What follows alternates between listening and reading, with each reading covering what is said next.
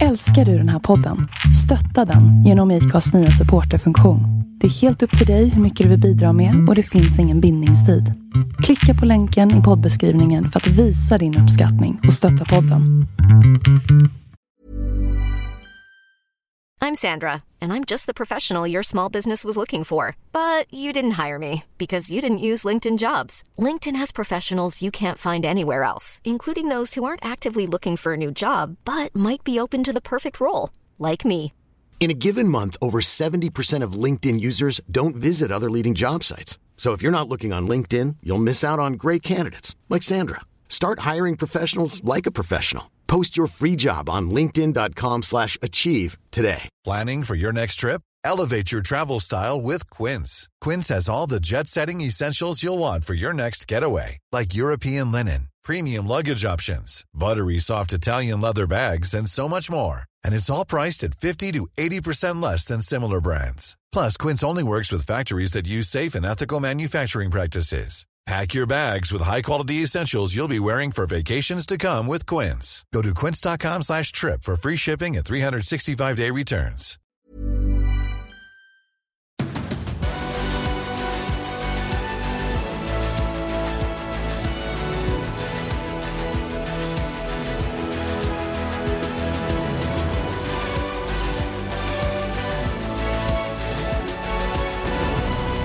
Då är det dags. Välkommen till en, en MotoGP-podd med mig Tobias Lajon och Andreas Mårtensson. Andreas, hur mår du? Ja, men det är bra som vanligt. Skönt. Ja, det känns som det att det är själv? min standardfråga. Ja, det, är det själv? det är bra med mig. Jag ser eh, framför mig två spännande racehelger till på den här eh, intensiva säsongen och eh, återigen spännande racehelger som var och ja, nu vinner det här flowet med kort, korta pauser emellan helgerna. Men var det inte ändå ehm, årets sämsta race i söndags? Jag tyckte att det var spännande ändå, för jag var, jag, i och med att det ändå stod mycket på spel så var det, tycker jag, jag hade fullt fokus på uh, förarna i toppen där, att de skulle hålla sig på hjulen och att det skulle bli, ja, man ser att det var, det var en del krascher och, och avåkningar i alla klasser, så att Det, och det var inte för, förvånande egentligen med tanke på så lite träning när det varit i torrt. Så det förväntade vi oss att det skulle kraschas lite grann. Ehm, ja, men jag tyckte det var ändå ett odramatiskt race. Det var inte så mycket omkörningar. Nej, Sen det var var det det dramatiskt i täten. Två Suzuki som, hur ska de ha tackla det här? Eh, Den ena kör verkligen för mästerskapet, den andra kör väl mest för andra platsen egentligen, men har fortfarande chansen att ta titeln. Hur ska de komma överens? Hur Mm. hårt ska de fightas? Det, det var ju dramatiskt. det tycker jag. Och sen var det ju intressant också, Paul Espargaro låg på och jagade där precis bakom uh, Suzuki-förarna, så att de hade ju inte någon, det var ingen pauskörning för dem, eller de kunde ju inte ta någon lugna varv, det var ju omöjligt. Nej. Alltså jag, jag tyckte det var en, eh, det var en bra helg. Tyvärr blev det lite utsträckt i mästerskapstoppen nu Men återigen var det inte årets sämsta race. Även fast det var ett bra race så kan det ju vara årets sämsta. Jag måste jag tänka tillbaka på de här som har varit. Det här var ju svår. Den kom oförberett. Ja, jag hade, ja, nej. Jag, jag, jag får återkomma till den. Ja, du får kolla igenom alla. Får kolla igenom. vad Bruno var inte heller så dramatiskt. för Nej, det var exakt det jag hade i... ehm, där stack ju Binder ifrån Morbidelli. Ehm, Mm. mm, så att det blev ju, där blev det i alla fall marginal. Strunt samma. Det var tight i vilket fall som helst. Precis som vanligt.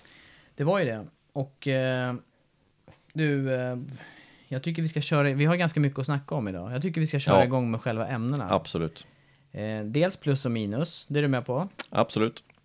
Och sen ganska mycket fokus på eh, intressanta nyheter kring några av förarna som kör MotoGP. Så där kommer vi avhandla tre, tre namn i alla fall. Det hände mycket under gårdagen kan man väl säga. Det Visst var det så? Ja, alla tre igår kom det olika beslut om. Ja. Och sen måste vi titta lite grann på kommande helg och läget i mästerskapet inför de två avslutande helgerna. Japp. Eh, vad vill du börja med då? Plus eller minussida? Vi börjar med alltid med plus va? Så vi kommer in i modet. Ja. Och ehm, det är inte så svårt kanske att tro vilken jag har satt som plus. Och nummer ett den här gången, utan det är ju Mir, självklart. Seger. 37 poängs ledning i mästerskapet. Ehm, I princip avgjort, men ingenting avgjort förrän det är avgjort. Eh, Det är två som får jagar tätt bakom där med Rins som ligger tre och även Quattararo då som ligger två. 37 poäng som sagt och ehm, det krävs ju väldigt mycket om någon av dem ska vinna och kunna slå Mir. Det gör ju det. Mir själv kan ju avgöra redan kommande helg och eh, när vi kikar på matematiken här så poängmässigt räcker det med en fjärde plats men så beror det då på vad Quartararo gör framförallt som är det stora hotet där med antalet segrar. Ehm, så det bästa för Mir det är att sluta på pallen i så fall för att avgöra mästerskapet. Ja, exakt. När slutar han på pallen så är det färdigt. Eh, topp tre där. Ehm, ja, det är det. Och, och det är ju faktiskt så här som jag påminner om i sändningar att alla som leder mästerskapet inför den här helgen kan ju faktiskt vinna mästerskapet i helgen. Alla som, vad sa du, alla som? Alla, I alla tre klasserna, den som Ja. leder mästerskapet inför den här helgen, de kan ju avgöra mästerskapet. Ja, så det kan bli som vanligt höll jag på att säga då, att man eh, avgör i Valencia. Fast det är Ja. an, en annan kalender. Ja, exakt, även fast det är ett race kvar sen. Mm. Vilket vi hoppas blir av, vi har inte hört någonting annat, så att vi förmodar att det blir av. Ja, det är som, som du säger där. eh, Jag, jag ser fram emot eh, och hoppas verkligen att det blir av. Sen vet man ju fullt ut inte med de här eh, covid-19 utbrotten och lokala föreskrifter. Men det känns ju som att man mat, försöker göra allt för att mata igenom det här mästerskapet. Ja, ja. Vi får förutsätta det tills vi hör någonting annat. Men du Mir då och eh, plussidan, det är ju mycket som, som man kan lyfta in i det här och eh, just hur han gjorde racet. Jag var inne på ett tag att i, under loppet att eh, han kanske nöjer sig med sin andra plats. Han, han kan skugga Rins här och ja. Sen, sen händer det någonting där under som, som gör att Mir tar sig förbi lätt. Jag vet fortfarande inte där om det var en växelmiss eller om det var någonting Jo, annat. nej, men jag tittar på det en gång till och det, det är en växelmiss ifrån Rins. Och så, så, som gör att Mir helt enkelt på ett säkert sätt kan ta sig förbi. Eh, hade det varit att han släppte förbi för att kolla vad Mir håller på med, det skulle det kunna varit. Eh, men då hade, han, då, då hade inte växlingen sett ut på det sättet. Eh, hade det varit teamorder så hade han inte gjort det på det sättet. Jag tror inte att de kör med teamorder än så länge, för Rins har ju faktiskt chansen. Hade han vunnit så hade det varit 27 poäng till Mir om, Mir hade blivit två. Och då, är det ju, då ser det ju helt annorlunda ut än 37 poäng. Det är stor skillnad. De Det är 10 jättestor poängen. skillnad. Jätte, jättestor skillnad. Eh, och hade det varit teamorder så hade, inte, så hade han inte släppt förbi på det sättet. När det, för, för nu är det ändå, då hade det varit tveksamheter. Släppte han förbi, gjorde han misstag. Om man ska släppa förbi sin teamkamrat på teamorder, då hade jag ju gjort det helt uppenbart för världen att se att, att jag släppte förbi. Hade du gjort det? Ja, ja, men det är klart. Ja. Då hade man ju visat att ja, men jag blev tvungen att släppa förbi min teamkompis. För den, du vill ju inte släppa förbi din teamkompis när du själv slåss om mästerskapet. Nej, det vill, in, det vill man ju inte. Sen, får man, sen har man det finns ju massa exempel inom motorsporten på där man har gjort det ändå men, bo- åt båda hållen där, övertydligt. Jag minns eh, rallysträckor där det har stannat förare precis innan man klockas av på en sträcka. Det är ju liksom extremfallet. Då blir det ju... Det Ja, det, det blir många ju- gånger i Formel 1 har ju det hänt. Ja. Och då att man släpper förbi väl tydligt. Men Väl hur, tydligt, Men, ja. men hur populärt är det sen då hos arbetsgivaren? Ja, men det är ju den som har tagit ett beslut att du ska göra det. Då får de ju stå det kastet. Jag tror, ja. Eller? Ja, jo, jo, jo. Det, men man kan ju göra sig onödigt krånglig i det här läget där. Ja, det kan man göra. Kanske. Beror på vad man har för status som förare kanske. Jag hade gjort det i alla fall. Ja. Mm, och jag tror att de flesta hade gjort det. Jag tror det. Eh, I det, vilket läge, jo, i det läget i mästerskapet, det, Ja. det är jag med på. För att som du säger, just med motorcykelracing är det lite annat. Det har vi ju, just när man, väger man in det här med krascher och saker som verkligen kan hända på riktigt. Det är en fin linje däremellan och då, då det är inte, Ja, det är ja. inte positivt. Och Som det, sagt- därför ser vi ju inte så mycket teamorder. Nej, för det är ju sällan att det lönar sig. Eh, som sagt, hade Rins vunnit Mir 2, då hade det skilt 27 poäng. En nolla i nästa race, ja då skiljer det, och en vinst för, seger, för, Rins, då hade det skilt två poäng till finalen. Så att, och, och det scenariet, visst, det är lite otroligt, men det är inte omöjligt på långa vägar. Nej, tittar man på Suzuki-förarnas form och Suzukis form så visst, det är... De skulle mycket väl kunna ta dubbel pallplats och Mir skulle mycket väl kunna göra ett misstag också. Så att, Ja, ja, i vilket fall. Nu var det inte så, utan han missade en växel. Och, och sen så hade han inte fart nog att utmana Mir. Eh, Mir hade ju extremt bra varvtider. Låga 32 år, höga 31 rakt igenom. Det var inget snack. Och det, det är imponerande att hitta den farten utan att ha haft någon träning i torrt. Och vi ska komma ihåg att han har inte överdrivet mycket erfarenhet ifrån MotoGP. Det är hans andra säsong och förra säsongen missade han två, tre race. Då var ju dessutom svårt skadad där under, eh, efter sommaren. Efter sommaruppehållet, ja. Mm. Ja, det är, det är också väldigt eh, imponerande. Men vad tror du ligger bakom eh, framgången just nu då? För det gäller ju egentligen både Suzuki, men Mir i synnerhet då? De har ju hittat någonting med Suzuki som verkligen är bra och eh, det är det som jag tycker är kul med den här säsongen också. Att i somras så tyckte vi nog, eller vi tyckte inte, men många förstår sig på det tyckte, ja men nu är nog KTM den bästa cykeln på griden. Och sen så eh, i början av säsongen då var det Yamaha istället när Quattararo gick och, och vann helt överlägset. Nu är Yamaha inte mycket värda enligt de flesta efter sitt bottennapp i helgen. Mm. Eh, Medan nu är Suzuki den absolut bästa. Och det, det, är alltså, det är ju tre märken här. Och då har vi inte ens nämnt Honda och Ducati som har dominerat de senaste tre säsongerna och blivit etta, tvåa i förmästerskapet.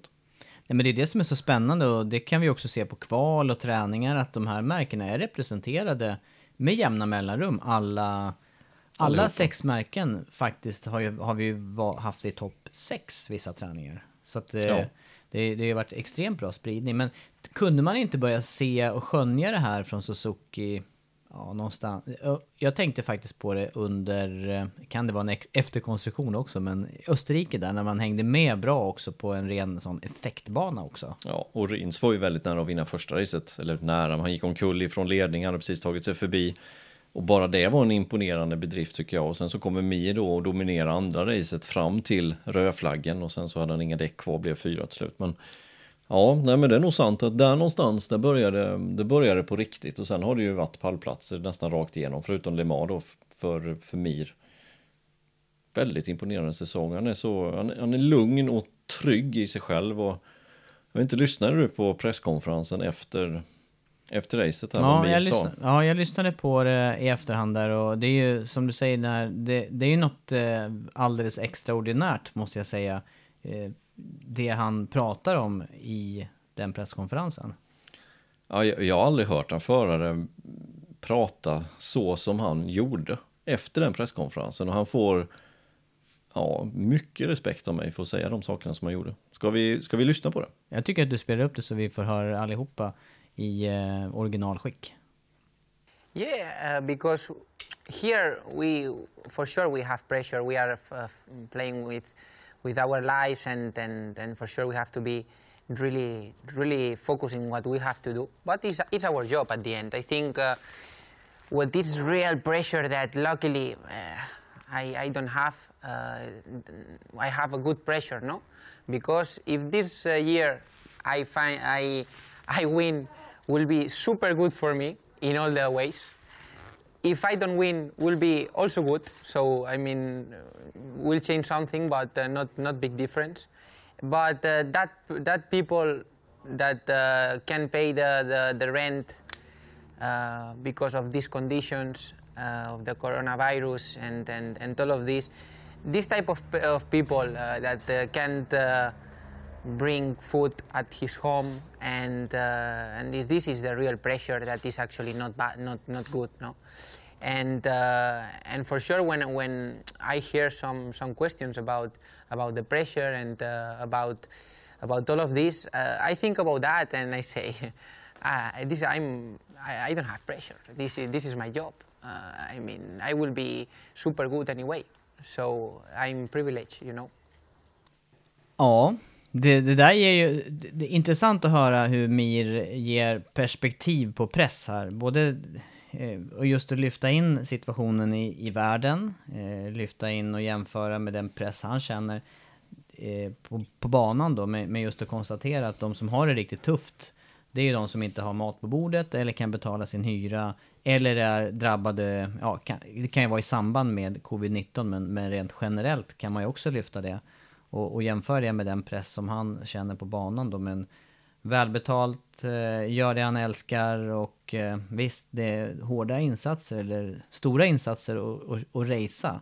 Men inte i tillnärmelsevis. Och i alla fall inte när det gäller ett mästerskap. Alltså, det, ja, det, blir, det, det jag tycker är intressant att sätta det i perspektiv till något större än, än det som händer på banan bara. Som alltså gör, Mir som gör sin andra säsong redan, eh, ja han är redan världsmästare i Moto 3 då 2017 men ändå eh, imponerande, riktigt, riktigt imponerande och det här, så, sådana här saker tror jag han har hjälp av i, i körningen helt enkelt. Eh, det är klart att han gör misstag och, och, när man inte är tillräckligt snabb, eh, när man kommer till en ny klass till exempel, då tar man i för mycket och man kraschar och man gör bort sig. Men eh, vem ska kunna stoppa honom i år? Nu har han 37 poäng så det, hade, det kanske inte spelar någon roll någonting av inställningen knappt. Men med en sån här inställning så, ja då är det öppet mål.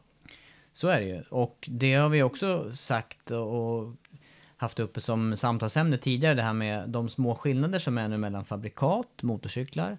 Eh, de skillnader som går att utmärka mellan förare. Det är ju mycket det som sitter mellan öronen. Så är det ju på den här nivån. Ja, ja. Nej, mycket, mycket moget intryck. Mir ger här faktiskt. Riktigt och jag tror han fick eh, åtskilliga många nya fans efter, efter den här pressreleasen. Och det, det verkar inte vara påklistrat på något sätt utan det verkar vara ärligt. Nej, han har ingen eh, spökskrivare till sitt eh, tal här. Nej, nej. Nej, jag tror inte heller. Nej, det, är, det är imponerande. Och, och, och, om vi jämför den här pressen då, jämför det med eh, Nakagami förra racet. Det gick han inte kände, bra. Han kände press. Jämför det med eh, Quartararo som vi ser ofta gör ganska vida gester när, ingenting, när det inte går som han vill. Någon varvtid som är dåligt, något släpp eller något fäste eller någonting som inte riktigt fungerar. Det är ganska yviga slag i tanken och, av allt vad det kan vara. Eh, sätter man det i perspektiv alltihopa, då tror jag Mir har mycket mer nytta av sin inställning till livet och racingen än vad de andra två, nu tog jag de här, nu får de bli slagpåse just i det här resonemanget, men de var nog jobbigare. Ja, ja, och det blir, eh, då är ju övertaget, eh, om de andra, om konkurrenterna lyssnar på det här och, och han är redan där och har formulerat det här i sitt huvud, då det ger ju ett övertag på banan också. Ja, det gör det. Och sen känner man ett övertag, en... Jag känner igen det från olika sporter. Nu är inte jag, nu är inte jag den bästa lagsportspelaren, men jag har hållit på lite med det. Och när man, när man spelar en lagsport till exempel, eller egen sport, och, och så vinner man, då är man jätteglad och man blir nästan gladare om den andra blir riktigt förbannad. Då blir man nästan ännu lite gladare. Den andra, alltså motståndaren eller Motstånd, exakt. Ja, men, eller? ja, precis. Ja. När de blir lite arga också av att man har vunnit, då blir man nästan lite mer glad. Om det rinner av dem som vatten på en gås, att ja, ja, jag kan komma tillbaka nästa vecka och göra det bättre och kanske vinna då. Då biter det inte lika mycket. Nej, det är sant. Och då har man också ett övertag. Och han känner nog säkert det som på, nu är Quattararo hans främsta motståndare eller har varit den här säsongen tillsammans med en massa andra. Men när, när han känner att de blir helt knäckta av detta, det lyfter ju honom också. Mm. Ja, det här kan bli... Eh, ja, det kan bli tuff utmanare och även, vi säger nu att det, det här bär hela vägen fram till en VM-titel i år i stora klassen så är det ju både snabbt marscherat från Moto 3, v världsmästerskapet och VM-titeln där. Vilket, vilken säsong var han blev världsmästare? 2017. Ja. Till 2020 MotoGP världsmästare. Det är, det är få som har gjort det på den tiden. Ja, bara en, en säsong i Moto 2 blev det och sen så direkt upp till MotoGP efter det. Men även för kommande säsonger. Det, som du säger, det, det blir en grundtrygghet och ett övertag redan, redan innan det har dragit igång. Ja, och sen så kommer det en viss 93 tillbaka då. Och det blir spännande. Det blir spännande. Mm. Mm. Nej, men stort plus, plus till Mir som um, har um, halva foten, tänkte jag säga. En fot på, och en hand på världsmästartiteln. Mm. På bucklan. Jo. Ja, minussidan var du inne och touchade här på. Jag skulle vilja lyfta um, Yamaha generellt då den här helgen. Det var ju, eh, om du sa att det var ett eh, tråkigaste racet den här säsongen så tittar man på resultatsidan så var det väl sämsta racet för Yamaha. De var alltså 11, 13 och 14 och sen så tekniskt problem för, för Rossi som inte kom i mål ens. Ja, och det här är ju märkligt. Morbidelli går alltså och vinner Aragon 2. Helgen efter, tänkte säga, men två helger efter. Racet efter. Så blir de alltså 11, 13, 14 och DNF. Eh, det, är näst, det är nästan svårt att förstå faktiskt. Hur det kan vara så. Ja, för du var inne på det här med, med eh, Mir, relativt ny. Eh, Man har lite data, de är två cyklar på banan, Suzuki. Här har vi ju ett bredare spektra, det är fyra eh, cyklar, ett fabriksteam med Vinales och Rossi som har massa, massa, massa erfarenhet och sen då Quartararo och eh, Morbidelli som också har race-segrar ganska nyligen. Ja, eh, Morbidelli tog ju flest poäng, men han gjorde ju också egentligen det sämsta racet. Eh, för han droppade ju jättemycket i listan. Eh, problem återigen, precis, det verkar vara samma problem som, som Quattararo hade i Aragon 1, det vill säga för högt lufttryck fram. Eh, när han ligger i trafik, för högt, eh, det blir för varmt helt enkelt och så för högt däcktryck.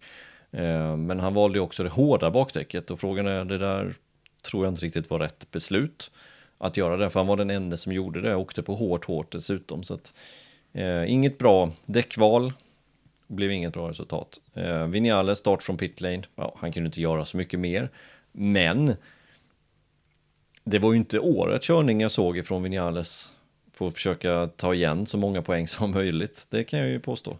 Nej, och det är ju lite märkligt i sammanhanget när han ändå är med i titelkampen, eller han är ju fortsatt med i, i kampen om... Det är ju rätt stor skillnad ändå att bli tvåa i mästerskapet än att bli fyra, femma.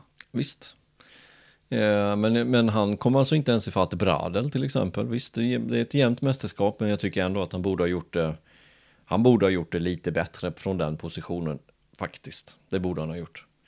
Eh, De platserna som han fick, det var ju egentligen på grund av att det var krascher framför. Eh, Och sen Quattararo då, 14 precis efter, efter um, Vinales, beroende på hans krasch då på första varvet.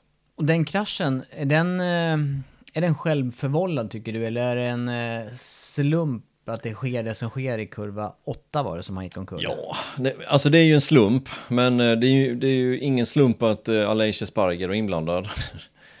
Hur tänker du då? Nej, men han försökte ju göra en omkörning på Morbidelli. Det var där det började och det var ju nära att han stötte i Morbidelli. Eh, det är ganska svårt att köra om det, och speciellt att göra det så, så pass sent som man gjorde. Det, det är dömt att misslyckas. Eh, och eh, fick ju ta i bromsen lite för mycket. Det gick inte helt enkelt för Aleix Barger. Gick omkull och då blev ju Quattararo offer också i det för att han låg precis, precis bakom och fick reagera på vad Aleix Sparger gjorde. Och precis i det, du vet, det går lite... Det är så svårt att beskriva det där när man inte har kört den här banan, men jag, jag har ju kört 100 000 varv och det, det blir liksom... Det går lite nerför just där. Eh, just i det läget han gick omkull. Och då blir ju framänden väldigt, väldigt lätt. Och han fick ju också ta lite, lite i bromsen bara och då försvann framdäcket direkt för honom. Så att en konsekvens av vad som hände. Å andra sidan så ska han inte befinna sig där för att han hade, hade han gjort ett bättre regnkval dagen innan så hade han inte stått 11. Så det blir en kedja händelser som, Ja, och det är ju för race. honom också. Det är ju en race incident, det är ju inget snack om det. Eh, Men han, han befann ju sig på fel plats helt enkelt.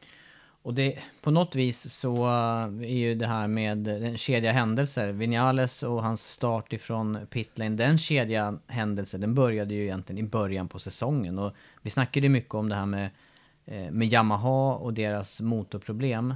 Eh, Det har ju varit en, det har ju varit en eh, story under hela säsongen och, och nu fick de bita i det sura äpplet här och, och ta en extra motor för Vinales. Men för de som inte hörde det här som vi snackade om i helgen då, vad, vad finns det att göra för förklaring eller för...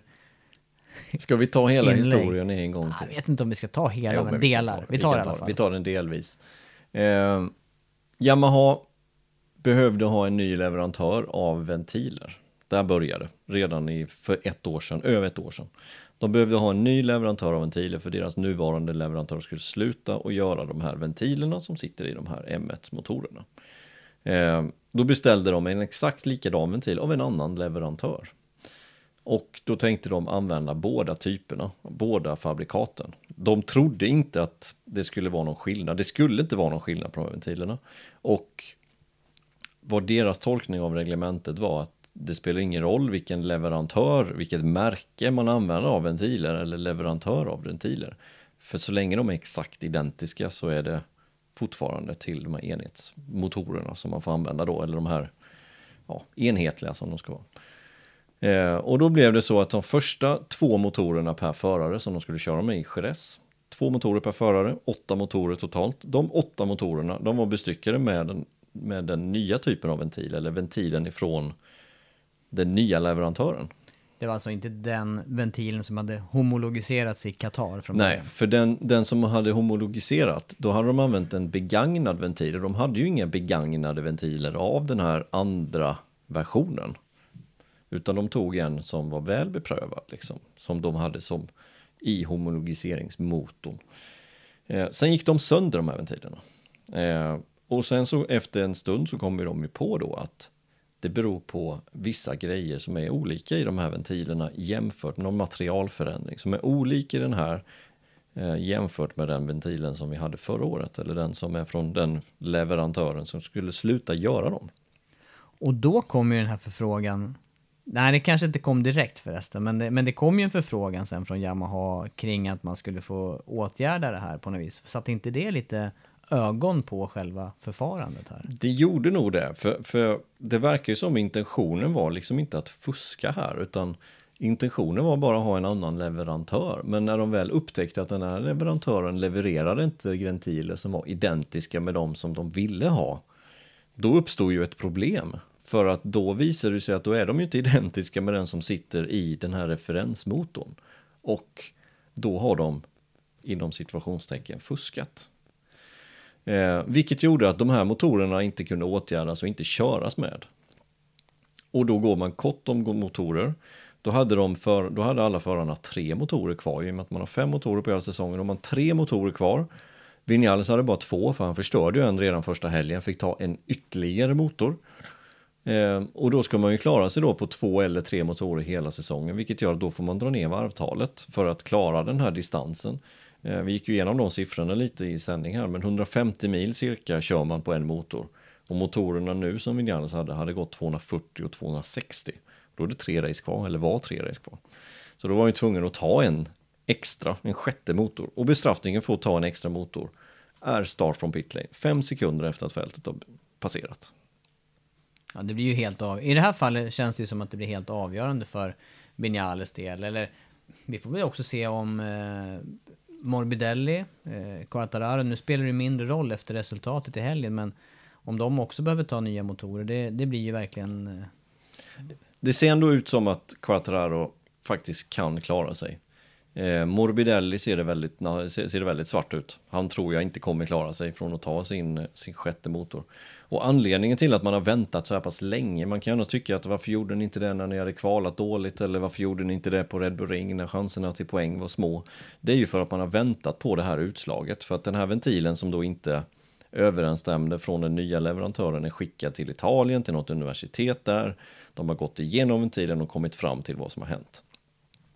Och efter det så fick de ju då besked om att så här får ni inte göra och då gör ju det automatiskt att man inte kan, inte kan använda de två motorerna som man använde i Jerez 1. Eh, hade man kunnat använda dem igen eller fått byta de ventilerna, då hade de ju klarat sig. Men nu fick de ju inte det och då var de tvungen. Då har man nog bara gått och väntat på det beslutet.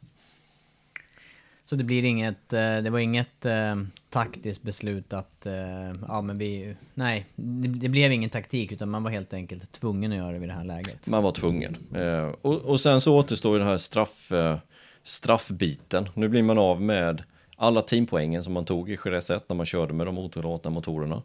Eh, man blev även av med teampoängen i Österrike då kom inte Vinales i mål. Han körde med sin tredje, eller med, med den motorn från Jerez 1 där på träningen. Men han kom ju inte i mål för han satte ju sin hoj i muren. Medan Morbidelli tog en poäng där.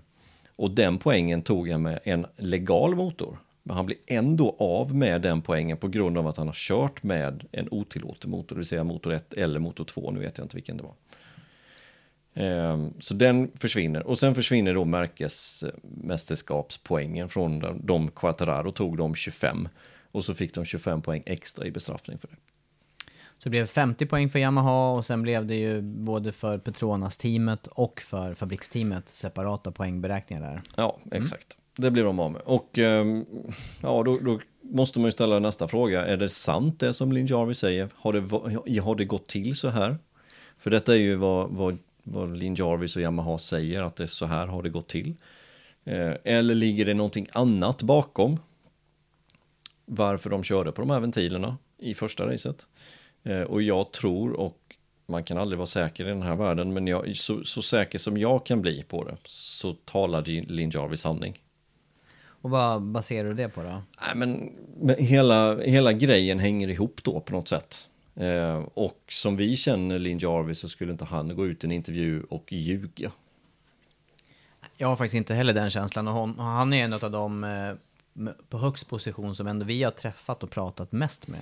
Och skulle inte detta stämma så skulle de helt enkelt ha satt i ventiler i första Jerez-racet som, som då skulle ge bättre performance för, eller för att klara värmen bättre eller vad det nu kan vara för någonting. Och jag, jag tror inte att de skulle göra det helt enkelt. Jag, jag har svår, mycket svårt att se det. Mycket svårt. Men det här med bestraffningsdelen sen då, när det, när det blir bestraffning på tillverkare och på team, men inte på förare. Hur eh, kan man motivera det då? För här skulle ju andra fabrikat och andra förare framförallt kunna ha synpunkter. Och vi vet ju att det, det var också synpunkter, till exempel Alex Marquez hade ju synpunkter på det här. Ja, att Alex Marquez har synpunkt på det, det, det förstår jag. Eh, för han, på grund av sin bror, kommer aldrig få köra en Yamaha.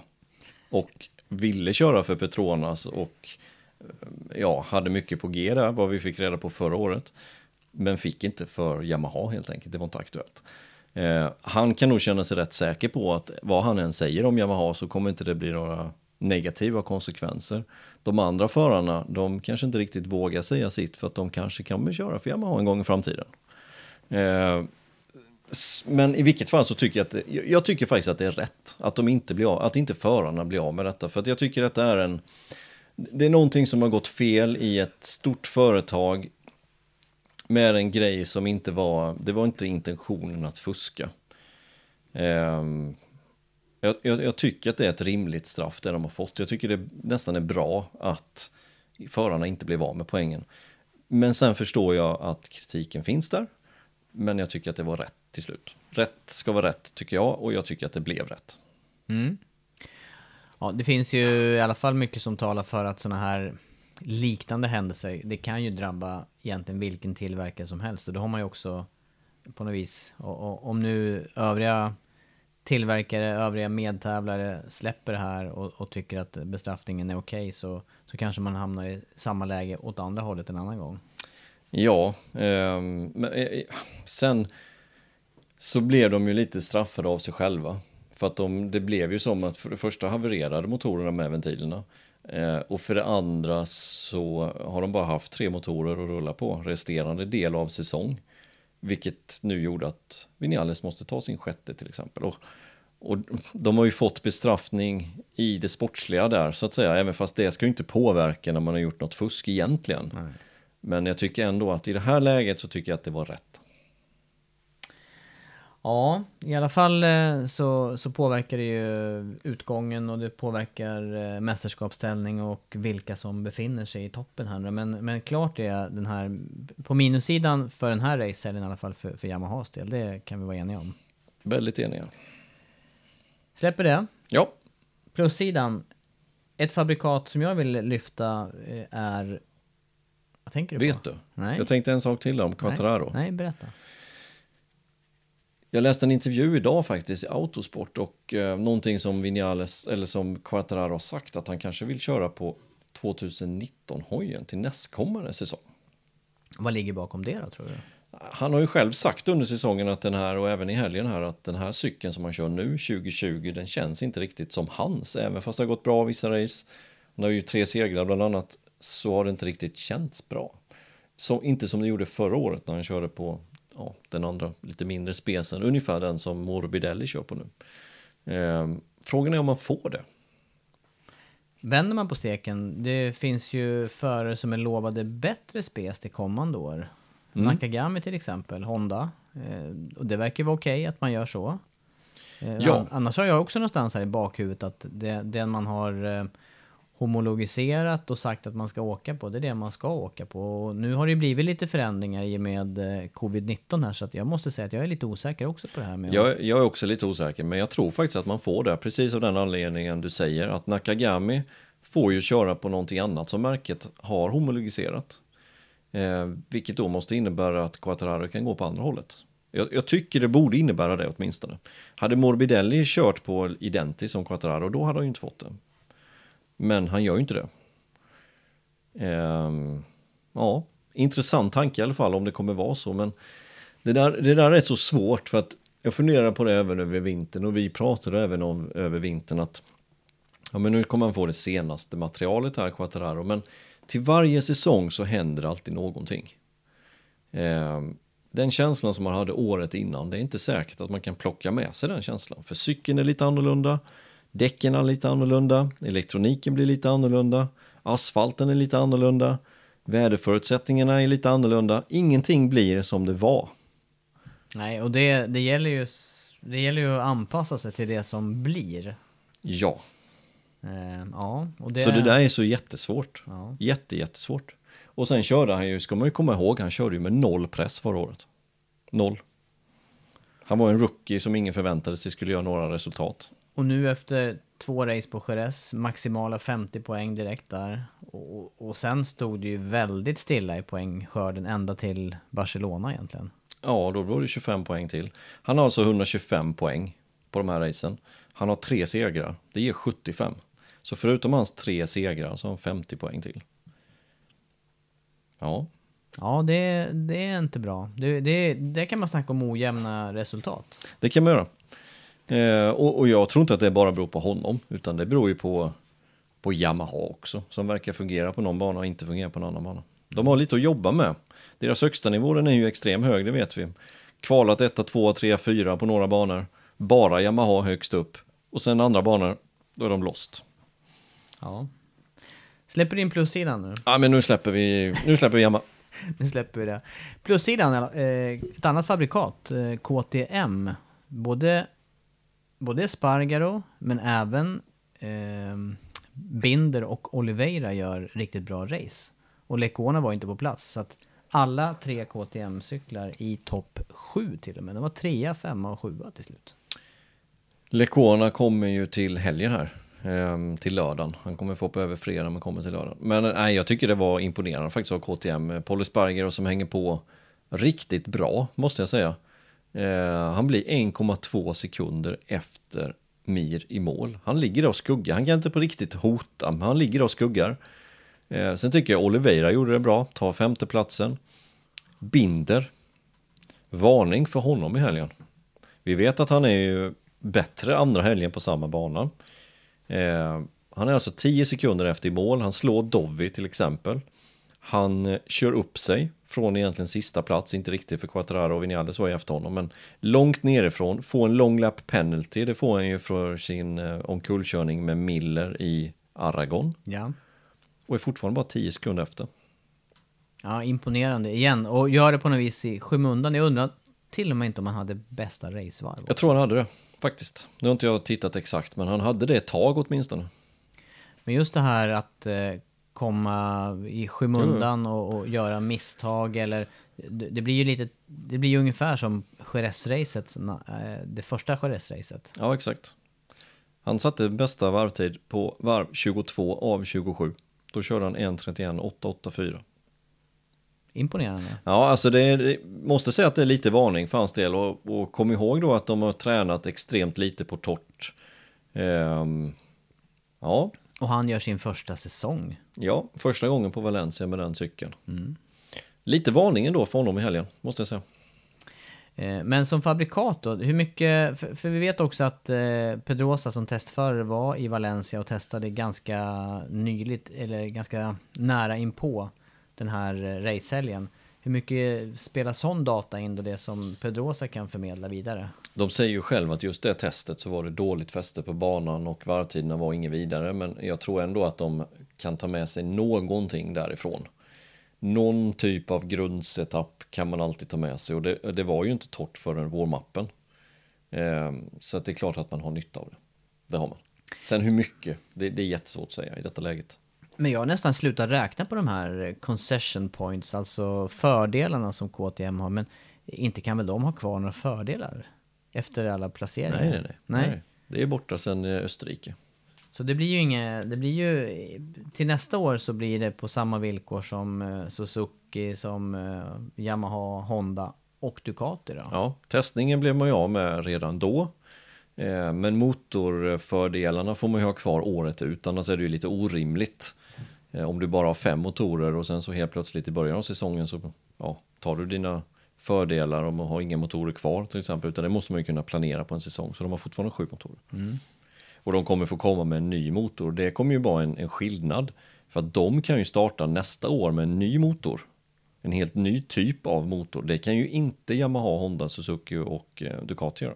De måste ju börja med samma motor eller likadan motor som i år. Men då är frågan om hur mycket man vill och behöver utveckla den här motorn. För den verkar ju, i nuläget så verkar den ju hålla måttet jämfört med många andra. Ja, men vem vet, de kanske kan göra... Alltså det är klart att de, allt, allting går ju att förbättra. Så det är klart att de kan göra någonting bättre. Och det är ju väldigt intressant tycker jag. Till nästa år.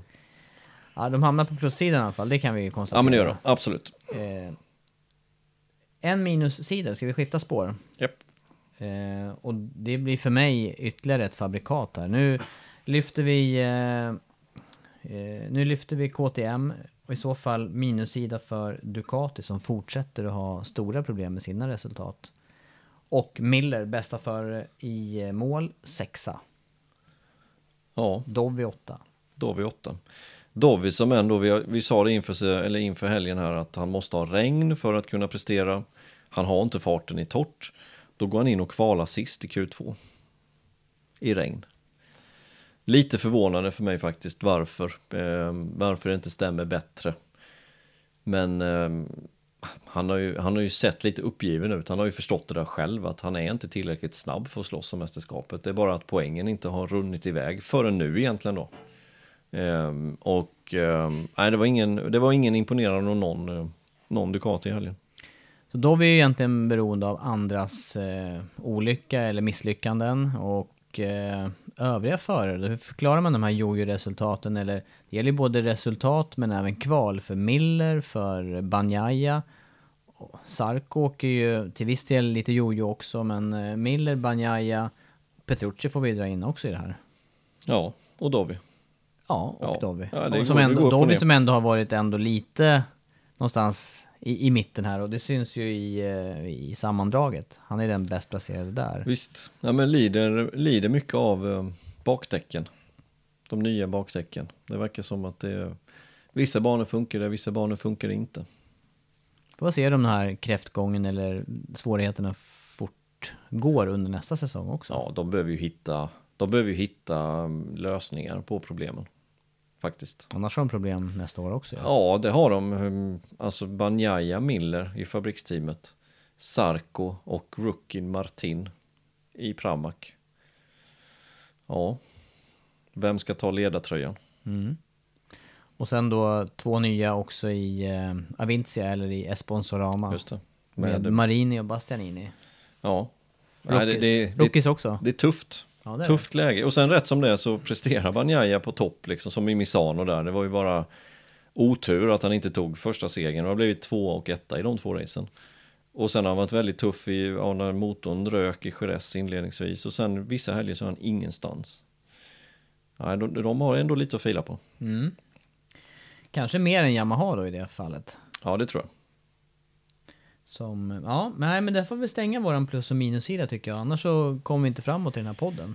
Nej, Du, eh, vi pratade om eh, ytterligare ämnen och eh, på förarsidan då, om vi ska hålla oss kvar hos Ducati, för det blir några förare nu att prata om, så det har varit eh, nyheter de senaste dagarna eller så sent som under gårdagen.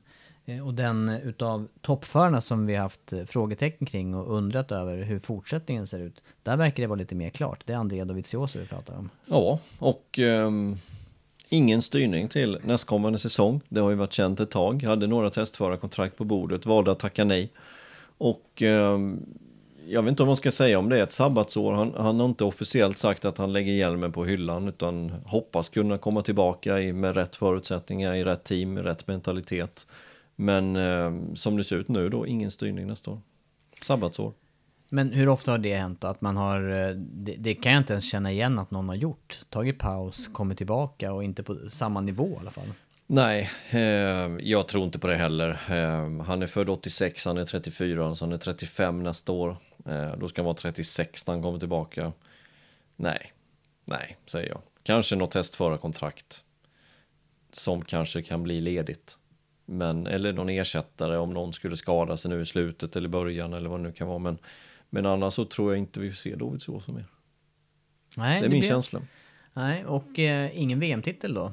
Tre raka andra platser och, och sen eh, lyckas inte knyta ihop säcken nu när, när det öppnas upp i år. Men det kanske ligger mer, som du är inne på här med motorcykel kontra, eller ihop med det bakdäcket som Michelin levererar i år. Ja, exakt. Ehm, Jag håller med om det. Ehm, Men eh, så, tråkigt på ett sätt då vi slutar, men ja, ett ganska väntat på något sätt ändå. Måste Det känns i alla fall som att han tar eh, besl- eget beslut i det här. Han tar eh, kommandot över sin framtid på ett sätt. Och ändå får jag nog säga att jag blev lite förvånad där under mitten av sommaren när han, när han tillkännagav det här i, i Österrike var det, eller hur? Ja, jag är också lite förvånad faktiskt att han väljer den, att han inte, att han inte fortsätter att jobba för det. Men det har nog gått till en sån nivå. Det är ju svårt att, att från utsidan veta exakt, men vi har ju fått en liten inblick under hösten här och, och samarbetet mellan Ducati och Dovi är ju inte någonstans. Stämningen i fabriks-Ducati överlag med Petrucci också är ju, det är under isen. Ja, det är det. Och då är det inte kul att vara där. Nej, det, är inte- så mycket, nej, nej, nej, det är så mycket tid i, av en persons liv som, eh, som går åt till det här. Men, men jag, jag tyckte man kunde... Sk- det här sken igenom även i eh, den här Undaunted. Som, Ja, det gjorde eh, det. som det- Bland annat det här med motocross. Han, Ja. han pratar ju... Då skenar ju Dovi upp ordentligt när han pratar cross och körningen där och friheten i det. Jag, jag undrar om inte det också varit en del i det här kring testförare. Han vill ju kombinera, han vill ju faktiskt köra lite cross på nationell nivå i alla fall. Ja, eh, jag tror det också. Och precis som du säger, just den, eh, den dokumentären som Red Bull gjorde. Redan då så såg man ju att det här blir ju svårt för den här föraren på något sätt att, att fortsätta. Man såg det liksom att han, han trivs inte riktigt med livet i en MotoGP-depå. Ehm, men sen är det mycket press på honom och ja, han tacklade det ändå på ett, på ett hyfsat sätt tycker jag, hyfsat bra sätt måste jag säga. Men det går väl till en nivå och sen, sen är det det där med pengar och han har ju pengar så att det räcker att bli över hela livet så att alltså det, det är ju inget krav att han ska fortsätta heller. Nej, men äh, ja, tråkigt äh, besked samtidigt. Det är på något vis, äh, det är en, en förare som har återkommande varit i toppen och, och de här duellerna mellan han, honom och Marcus, de har ju varit, de blir ju historiska i, i, Ja, lite, ja, ja. i ganska kort perspektiv här. Och även har han ju utnyttjat Ducatin helt enkelt på deras styrkor. Sen, eh, sen är han, om man ska ranka honom som förare Dovizioso så, så är han inte lika vass som Lorenzo eller Pedrosa eller Marquez. Eh, men han är vass. Det, det visar ju hans tre raka andra platser. Men han, han är vass på att utnyttja Ducatins styrkor. Men just i, i rå fart, där har han ju haft teamkompisar som har varit lite snabbare. Jag tänker på Janone som var lite snabbare. Jag tänker på Lorenzo när han väl hittade hem på Ducatin där i slutet av 2018 eller mittar, mitten, slutet 2018. Då var han lite snabbare än vad Dovi var. Och det är någonting som inte har hjälpt hans status inom Ducati. För att då har Ducati på något sätt fått upp ögonen på att vi har en cykel som skulle kunnat vinna mästerskap. Men vi har inte gjort det på grund av att i deras ögon då haft en lite för dålig förare. Men sen har ju Ducati haft en eh, klantig eller fyrkantig eller Ja, ja, ja. tvär personalpolitik eller förarpolitik därför att det, det, som du säger nu här, den här säsongen, man ser ju att det inte det är inte kul där inne i boxen. Nej, nej, nej. Det är ju, det är ju både och är det ju. Man, man, även fast Lorenz och, och, och Janone till viss del presterar vad de gjorde så, så måste man ju ge Dovi förutsättningar att kunna lyckas. Och han skulle, jag är helt övertygad om att han skulle kunnat lyckats bättre också även de här tre åren om man hade fått riktigt, riktigt bra hjälp inifrån. Men det har varit, ja, vi tar in Lorenzo och vi betalar om fem gånger mer än vad vi får av dig och ja, men du vet sådana här saker som gör att stämningen blir ju dålig. Det blir det ju. Och Petrucci, han blir av med kontraktet innan säsongen är igång och det, ja, vad ger det för signaler? Nej, nej, nej. nej det, det finns mycket att säga om det där, men ja, nej, tråkigt i vilket fall att, han, att ytterligare en toppförare försvinner. Det är ju tredje på tredje året. här. Pedrosa, Lorenzo och Davis som sagt. Ja, visst känns det som att det är en era som är på väg Ja, och ja, den, den sjunker undan och, och försvinner på något vis. Ja, Och så måste ni göra nya axlar det här och när, det ser vi ju i år vad som har hänt när nu Marquez som har varit en topp-topp-föraren de senaste åren, när han har varit borta, det har ju inte varit riktigt någon som har tagit, någon eller några som har klivit fram återkommande. men det, det märks ju ändå att det är de unga förarna som håller på att ta över här med Rins och Mir och Quattararo. Det är ju de som är på gång. Ja. Det är de som tar över. Ja, vi eh, touchar Marquez också i samtalet här. Ska vi gå över på det som eh, det senaste kring Mark Marquez? Ja, eh, och samma sak där ju. Vi fick besked under gårdagen, tisdagen, att eh, från han själv, vi har ju gått och väntat på det egentligen. Hoppats kanske att han ska köra de två sista racen, men nu får vi alltså besked att han kommer inte köra, utan siktar på 2021. Och jag fick faktiskt reda på idag, det är exakt 100 dagar till testet i Malaysia börjar. Tre Om månader och lite om, till. Om 100 dagar är han tillbaka. Men hur eh, mycket är det här på grund av allvaret i skadan eller eh, att man verkligen vill vara eh, ja, ta chansen nu då på riktigt och vara 100% återställd? Eller är det här, är han fortfarande, tror du, handikappad utav skadan eller att det finns någon förhöjd risk på, no, på något sätt att komma ja, tillbaka? Ja, jag tror det är en kombination. Det, det verkar inte, inte vad vi har hört, så verkar inte skadan vara allvarligare än vad de säger. Den har nog varit det. Det var inte bra att slå upp den här skadan. Det var nog riktigt, riktigt dåligt och det var nog rätt nära att det kunde gått riktigt åt pipan. Men jag tror inte att vi är där, utan jag tror att det här handlar om hur smart det är att komma tillbaka med två race kvar, utsätta sig för risken. Vi ska komma ihåg att, att det här nya kontraktet som Marcus skrev med HRC, alltså med Honda, på fyra år, det är alltså fyra år ytterligare från det här året, skulle vara värt ungefär 1,2 miljarder kronor.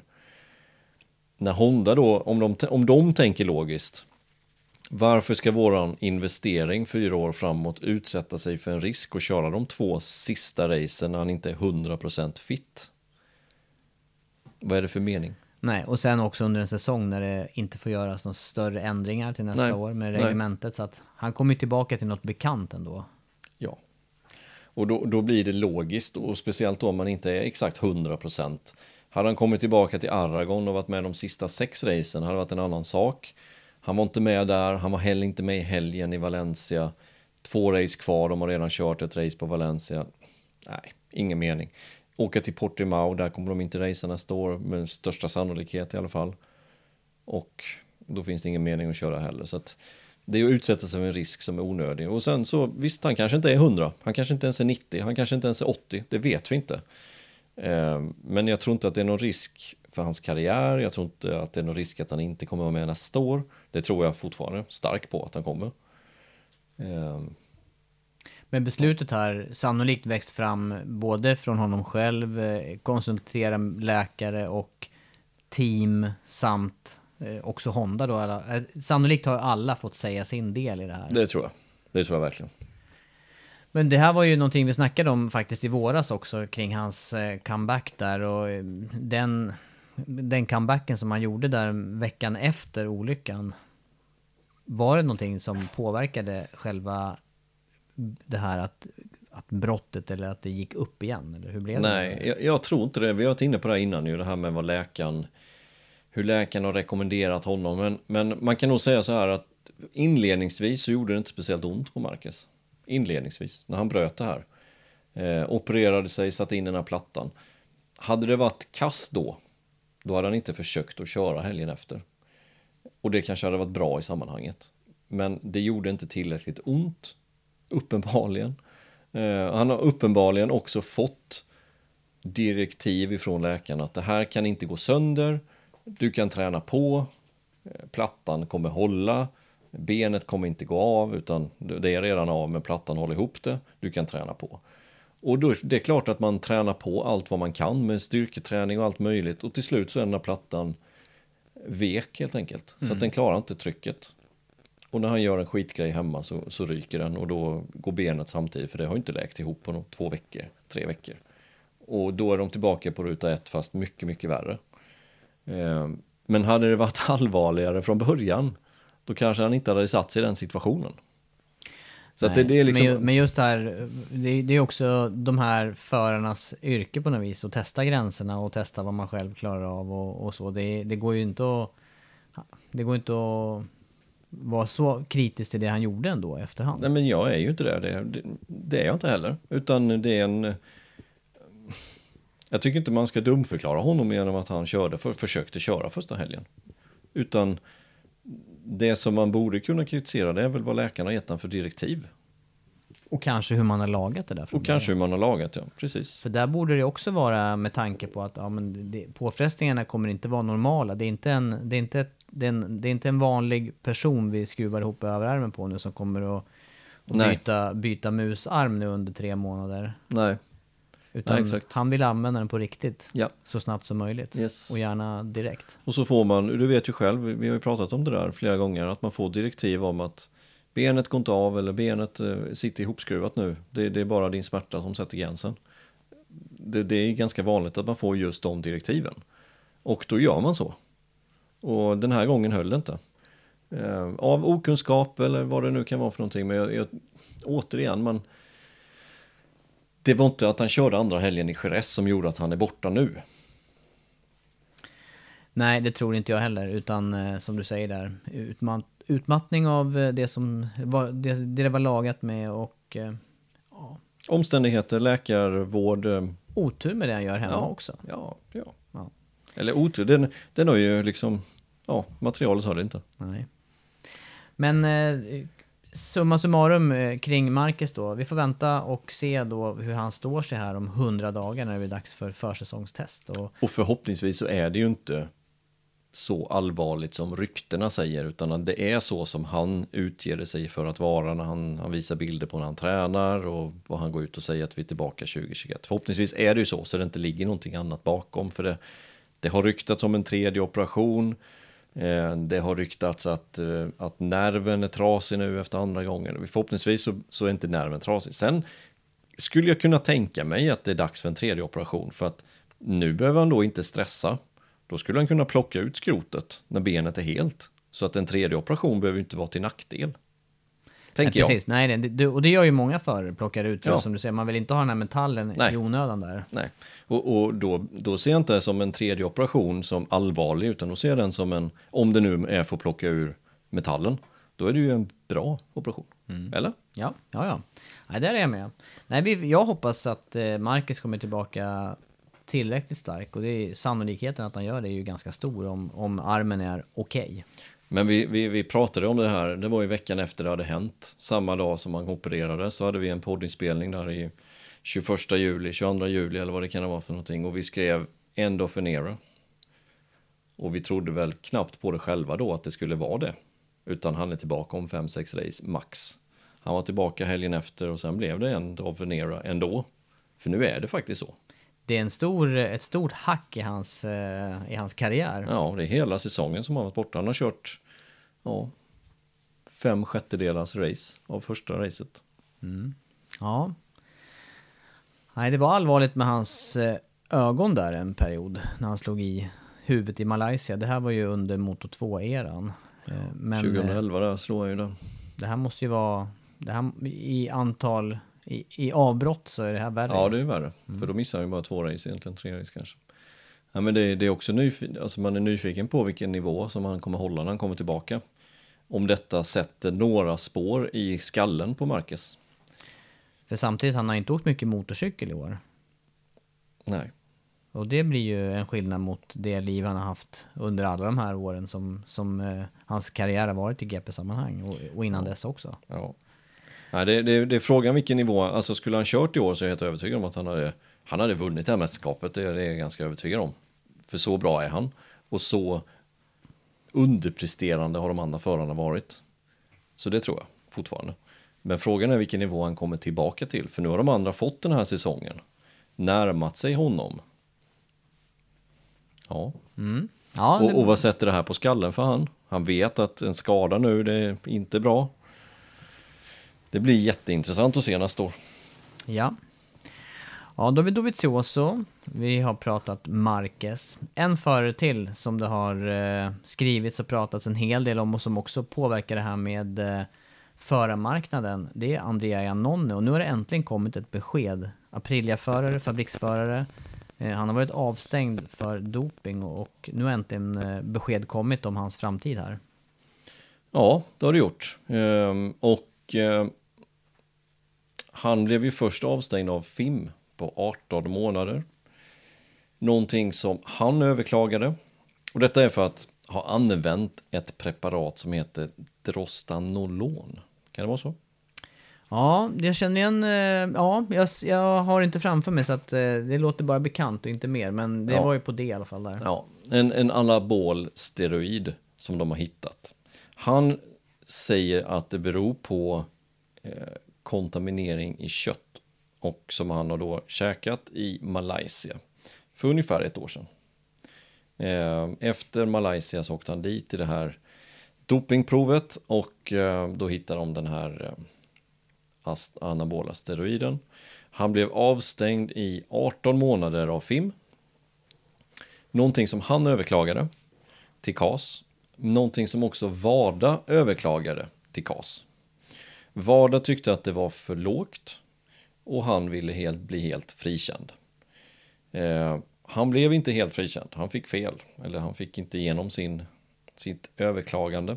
Varda fick däremot rätt och tydligen då, utan att vara expert på det här, eh, så är praxis två år om man kan bevisa att man oavsiktligen har fått i sig det. Kan man inte bevisa att man oavsiktligen har fått i sig det så är det fyra år som är praxis. Och det kunde han inte och det var fyra år som blev resultatet. Och här ligger bevisbördan på honom eller på hans... eh, Har man det- det testats han- positivt ja. så, blir ju, så blir ju bevisbördan på föraren helt enkelt i det här fallet då. Så skiljedomstolen här och, och i eh, Schweiz, CAS, kom fram till det här och eh, det här betyder ju alltså fyra år från december 2019. Det skulle alltså betyda till december 2023 och i praktiken så är det ju här, det blir ju, det blir ju slutet på hans karriär. Vi pratar Marcus precis innan här, ett år USA, borta i USA, där man ställer sig frågan till hur, hur hans form är. Fyra Ja. år, det är ju en evighet. Det är en evighet. Ehm, och eh, han är inte så gammal dock, men, men fortfarande, jag tror han är, är han 30 nu? Jag tror det, någonstans där. Ehm, men i vilket fall som helst, 34 kommer han vara och nej, nej, jag tror inte på det heller. Och eh, KAS är ju som sagt i högsta instans, så det går ju inte att överklaga fler gånger, utan vi får väl anta att det här beslutet ligger fast. Ja, men det följer åtminstone linjen gällande idrottsmän i allmänhet här när det gäller avstängningar och eh, ja, sen är det inte så, som tur är har det inte varit många dopingfall inom motorcykelsport som har, i alla fall inte som har uppdagats. Eh, och frågan är ju vad man, vad man tjänar på för typ av doping, men eh, det har ju varit några, det har ju varit några förare som har drabbats tidigare. Haga till exempel, sen har det ju varit Anthony West relativt nyligen och det har varit eh, jag tror även att Anthony Gobert eh, var utsatt, eller inte utsatt, men råkade hamna i... Det var väl mer Hamna med fel substanser. narkotika kanske. Ja, det var väl så. Ja, ehm, exakt. Ja, men just de här prestationshöjande och anabola steroider, det är ju till för att bygga muskler, det är till för liksom fysiken där. S- Som jag förstår det så som är just det här med, eller den här substansen är för att eh, tappa musk eller tappa, tappa, någon, tappa vikt utan att tappa muskler. Eh, någonting som är viktigt, eh, att vara så liten som möjligt. Eller inte så liten, men i alla fall inte vara för stor. Och han är ju hyfsat stor och ryktena säger ju att han gick ner 7 kilo under förra året. Och det är klart att 7 kilo påverkar. Ehm, men sen måste jag ändå säga, jag tycker fyra år, jag tycker det är, eh, jag tycker det är åt helvete för långt. Faktiskt. Om du följer linjen som man tänker i andra sporter, vad, vad Ja, tänker men- du då? då? Nu kommer jag låta liksom som en, en besserwisser som läser rubriker här. Du vet hur det kan vara, man, man pratar med någon som tror sig veta allting bara för att han har läst några rubriker på Aftonbladet och sen, sen argumenterar man däremot. Nu blir jag spänd Andreas. Nu Ja, men- vill jag höra vad du har ja, men- med. ja, Det här, det här jag- får mig att vakna till i, i slutet på podden. Jag, jag kan inte detta ämnet, det är inte mitt ämne. Eh, det måste jag, och det finns säkert de som kan det här ämnet 100% och kan motivera varför detta är ett okej straff och få mig att ändra åsikt. Absolut. Jag säger återigen, jag kan inte det här ämnet. Jag tycker dock att fyra år är för långt. Jämför med straffskala gällande övrig brottslighet, eller Ja, vad men- tänker du? Om vi bara tar, om, eh, om vi nu antar att de här ventilerna som Yamaha stoppar in är till för att klara värmen bättre. De har ju inte bevisat att så inte är fallet. Förarna blev inte ens av med poäng. Nej, Det är en stor skillnad. Det är en väldigt stor skillnad. Therese Johaug, måste ju alla veta den historien. Jag Smorde läpparna. som smorde läpparna, ja. Eh, med en salva där det står att det här är ett dopingpreparat. Det är ju klantigt. Hon fick 18 månader och håller på med en sport där hon kan träna, träna, träna, träna hur mycket som helst och sen komma tillbaka i bästa fysiska form som någon annan har sett Och vinna igen. och vinna igen. Det är inte möjligt i den här sporten. Nej, på det sättet, den jämförelsen, då, där har du en poäng tycker jag. Ja, du, du, du pekar ju på um, andra um, sporter, eh, jämför med motorcyklar som inte överensstämmer med reglementet. Eh, jag drar mig till minnes en, en middag, faktiskt, jag hade möjlighet att prata lite med Arne Ljungqvist, som eh, Sveriges ändå, och ah, han är ju världserkänd som dopingjägare får man väl säga. Jag kanske använder fel ord här, dopingjägare kanske är fel, men han har i alla fall eh, jobbat mot doping allmänt i eh, så länge jag kan minnas. Men just det här, eh, just det här argumentet som du lyfter fram nu med, med skillnaden här att man inte kan träna sin sport, det, det, blir, det breddar lite mitt perspektiv. Men man, man kan ju annars ha ståndpunkten att ja, men vi, ska, vi kan släppa det här fritt. Man, kan, man får preppa sig själv så gott det går med de läkemedel och det som finns på marknaden. Men, men något ansvar måste man ändå ge också, eller man, man, man måste ju ha det där ansvaret eh, som idrottsutövare och veta vad man stoppar i sig. Jag har ju svårt, jag har ju svårt att se vad han, eh, hur han fått i sig det här annat än medvetet. Och då blir det ju på något vis en, det, då, då Jag- har man ju fuskat i Ja. mina ögon. Ja, och Yamaha har inte fuskat då eller? Ja, det, den är ju svårare och den är ju svårare att bemöta för, För mig. det Funati gjorde var helt okej. Vilken tänker du på? Nej men hans, eh, han tar i Broms, hans bromsning där. Den gör han, Och ju han, han överlagt. fick ju bestraffning, det är inte Ja. så jag säger. Men jag säger bara att fyra år är för mycket. Ja, det är långt. Fyra ja, år för ja, mycket. Ja, det, det, Det, kan jag- punkterar karriären. Ehm, visst, Nej, och han där- har där fuskat vi- medvetet och, och jag lägger ingen jag lägger egentligen ingen åsikt om han är skyldig eller inte för att man får utgå från att han är skyldig. Men fortfarande så tycker jag att fyra år är för mycket. Jo, det, så är det ju också. Många andra friidrottare och annat, eh, sprinters eh, och skid, eh, längdskidåkare just som du säger, har ju kommit tillbaka och presterat igen. Eller varit med och tränat och, och liksom fungerat trä, som tränare sen i framtiden. Så att, ja, ja, det är klurigt. De här frågorna är kluriga. Det, hade, det skulle vara intressant att, att läsa, som du säger, jag är också li, jag är lite för dåligt insatt i hur man tänker. Jag är alldeles för dåligt insatt. Men det jag, det jag minns ifrån den här middagen i alla fall med, med, med eh, eh, Arne Ljungqvist där, eller när jag fick tillfälle att prata med honom, det var ju i alla fall att han var ju, han var ju väldigt bestämd i det här att släpper man det här då blir det, det, skenar bortom all kontroll på något vis. Så man kommer, man kommer framställa människor som är på något vis, det blir nästan som att man är framavlad till att prestera inom sin grej. Och det påstår jag inte att man ska göra. Absolut inte.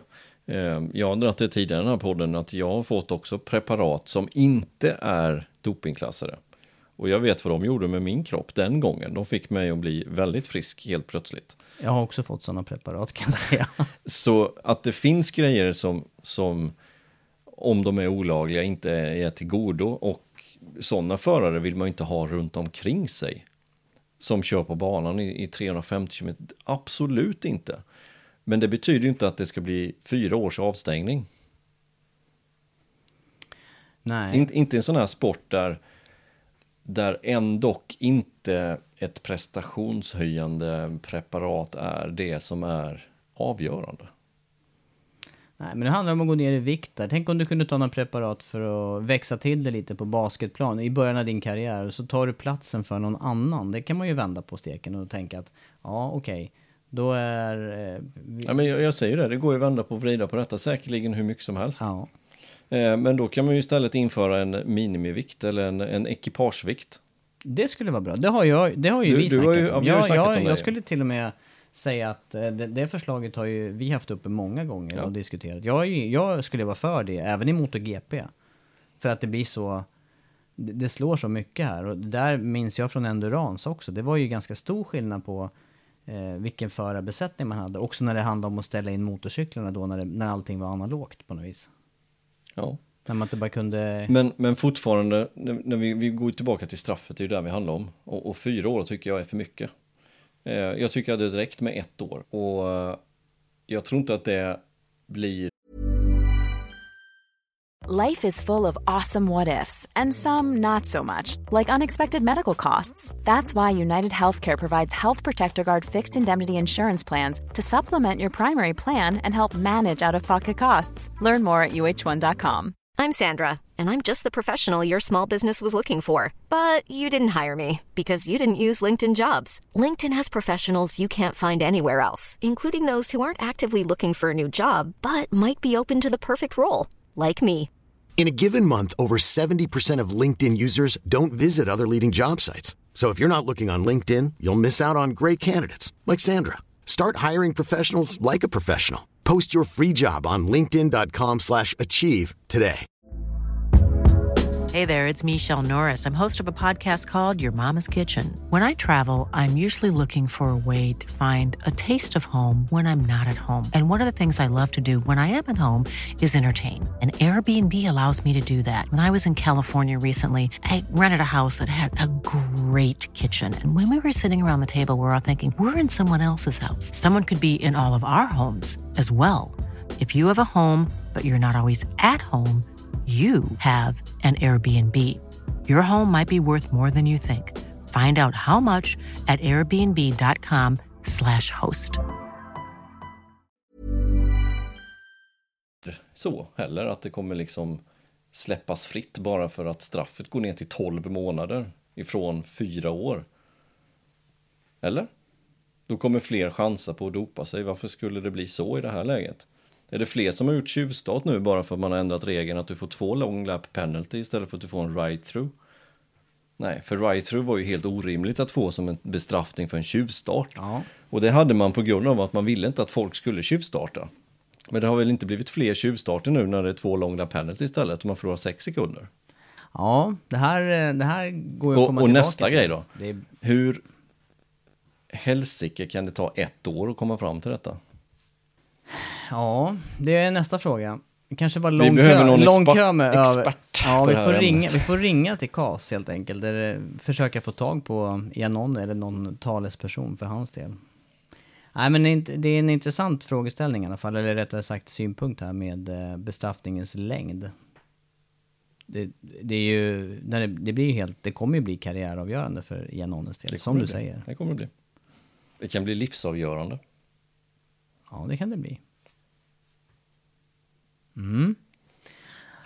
Ja, och det är också ett namn. Vi har nämnt tre namn här. Dovi, Marquez, Enon. Alla segrar i MotoGP. Det är också ett avbräck för mästerskapet. Det för det. här är en av de här, fortfarande fast han är äldre, oslipad diamant på något vis. Ja, men det är det. Han, han har inte fått ut sin potential. Han har visat en ett par gånger. Eh, Men, men sen är han ju en kontroversiell förare på det sättet att han, han har betett sig som han har gjort och han har sin stil och han, han missar ett försäsongstest för att han har infektion sen en, sen en skönhetsoperation och vet, alltså lite fel fokus emellanåt och sådär. Men han är ju en, en stor talang på att köra motorcykel. Ja, med, Och med, rätt, och med eh, bättre förutsättningar så hade han... Ja, han kanske inte hade vunnit VM över Marcus, men det hade inte varit långt borta. Med Nej, rätt det- förutsättningar. Samma hade, typ av talang. jag hade velat se honom till exempel på Ducati 17. När Lorenzo inte presterade. Och när Dovi blev tvåa i mästerskapet och det avgjordes i sista racet, vad hade Janone befunnit sig då? Mm, ja, han har varit stolpe ut. Faktiskt flera Stolpe ut. gånger. Och, och sen har han ju ställt till det för sig själv. Mm. Så är det ju också. Det, det är klart att det är så. Ja, jag tycker i vilket fall, fyra år, för mycket. Jag eh, bordlägger Du frågan. passar. Är jag som KAS? jag, jag bordlägger den här. Jag har ett år på mig att inkomma med... exakt. Välkommen tillbaka till när han kommer tillbaka 2024. Då kanske du har kommit med ett Ja, beslut. då ska jag ska berätta lite grann vad jag tycker. Nej, men det här är, det är en svår fråga, absolut. Eh, och eh, intressanta jämförelser. Ska vi, ska vi vända det här nu och eh, avsluta med lite positiva tankar ja, framåt? ja. Det en bara, helg som väntar. Det är bara ett par dagar framåt, så börjar nästa racehelg, som du säger. Helg två i Valencia. Och egentligen så, eh, med de väderförutsättningar som, som rådde förra helgen, så var det ju eh, inte två pass som var likadana i princip. Och det här gör ju att det är lite frågetecken, men vad eh, går det att titta framåt och, och tänka någonting kring eh, dels fabrikat eller förare som kommer vara vassa här då? Och vad vi kan förvänta oss? Vi kan förvänta oss bättre väder. Nu har jag inte kollat idag på väderprognosen, men när jag kollade för ett par dagar sedan, då såg det ut att vara perfekta förutsättningar egentligen. 20-21 grader, eh, fredag, lördag, söndag, svag vind. Så att eh, väderförutsättningen ser riktigt bra ut. Det blir kul, för det blir ju som en ny helg egentligen, som inte kommer vara den andra lik. Eh, Suzuki kommer vara starka, helt övertygad om det. Eh, jag tror Yamaha kommer få problem. Frågan är vad som händer med Morbidelli, om man behöver ta en motor extra eller inte. Men jag tror inte de kommer kunna vara med och utmana om, eh, om segern faktiskt. Inte så som det såg ut senast nu. Så verkar de vara i större problem. Ny världsmästare kanske? Ja, det tror jag faktiskt. För det, det krävs annars att Rins eller eh, Quattararo vinner. Och eh, visst, Rins skulle kunna vinna. Men då tror jag Mir är ut en tredje plats. Ja. Ehm, KTM blir spännande att följa. Binder. Eh, Paul Espargaro. Jag tror ändå inte att han kan närma sig mer än vad han gör, utan han kan nog göra ungefär likadant igen tror jag. Binder kan nog täta luckan till Paul Espargaro, ungefär så, tror jag. Pole position för Paul Espargaro för en vecka sedan och sen alltså en tredje plats. Vad, vad saknas liksom över race-distans där? Det var, ju, det var ju bara som du sa dryga sekunden från Mir.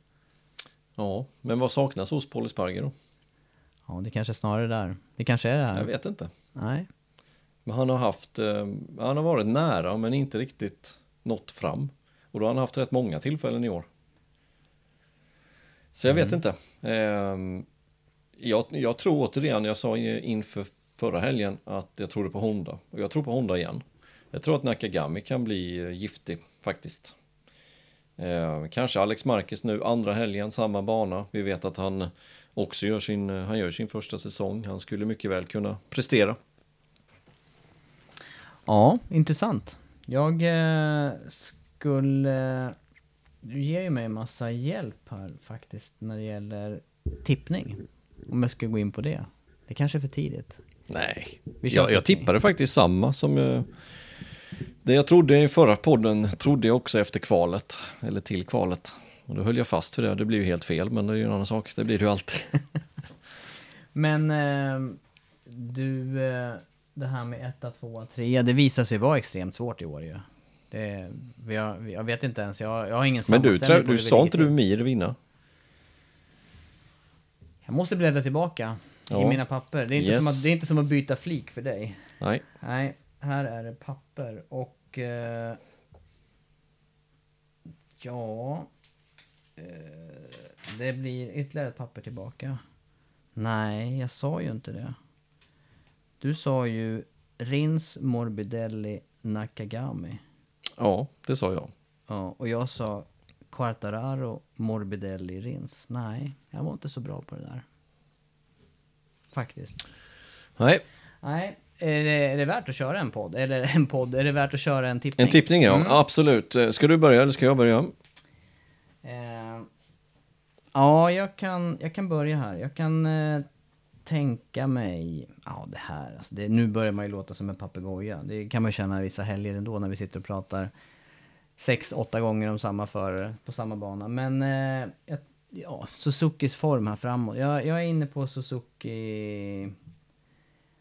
Mm. Rins som har lite mindre press på sig. Eh, seger. Och sen säger jag... Eh, eh, vad svårt det blev nu. Ska vi tänka oss att Nakagami kommer tvåa då? Jag tänker med det. Och trea Mir. Två Suzuki igen. Nu tog du min pall som jag redan för två minuter sedan hade tänkt ut här. Exakt det där. Rins, Nakagami, Mir. Jag säger det också, vi är eniga idag. Jajamensan. Ja. Det Det, har får hänt någon så. gång, det har hänt någon gång tidigare. Hade jag börjat att säga det så hade jag sagt exakt lika som sagt. Så så blir det. Ja. Det tror jag Intressant. också på. Jag tror Nakagami kan lyfta sig. Eh, jag tror Mir kommer köra lite mer med huvudet. Ta sin tredje plats. Han behöver inte vinna. Egentligen behövde Nej. han inte det förra helgen heller. Nej, det men då hade han ingen seger. Då ville han göra ett statement. Lite i alla fall. Eh, nu, tror jag mer, nu tror jag Rins kan ta det. Ja, vi får se. Ja, nu är det läge att runda det här.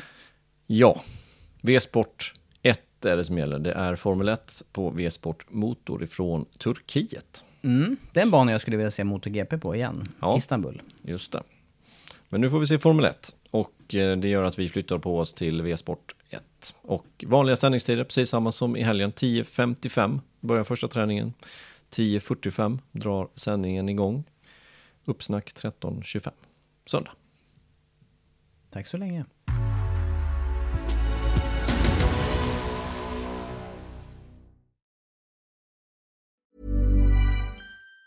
Even on a budget, quality is non-negotiable. That's why Quince is the place to score high-end essentials at 50 to 80% less than similar brands. Get your hands on buttery soft cashmere sweaters from just 60 bucks, Italian leather jackets, and so much more. And the best part about Quince, they exclusively partner with factories committed to safe, ethical, and responsible manufacturing. Elevate your style without the elevated price tag with Quince. Go to quince.com slash upgrade for free shipping and 365-day returns. Ever catch yourself eating the same flavorless dinner three days in a row? Dreaming of something better? Well, HelloFresh is your guilt-free dream come true, baby. It's me, Kiki Palmer. Let's wake up those taste buds with hot, juicy pecan-crusted chicken or garlic butter shrimp scampi. Mm. Hello Fresh. Stop dreaming of all the delicious possibilities and dig in at HelloFresh.com. Let's get this dinner party started.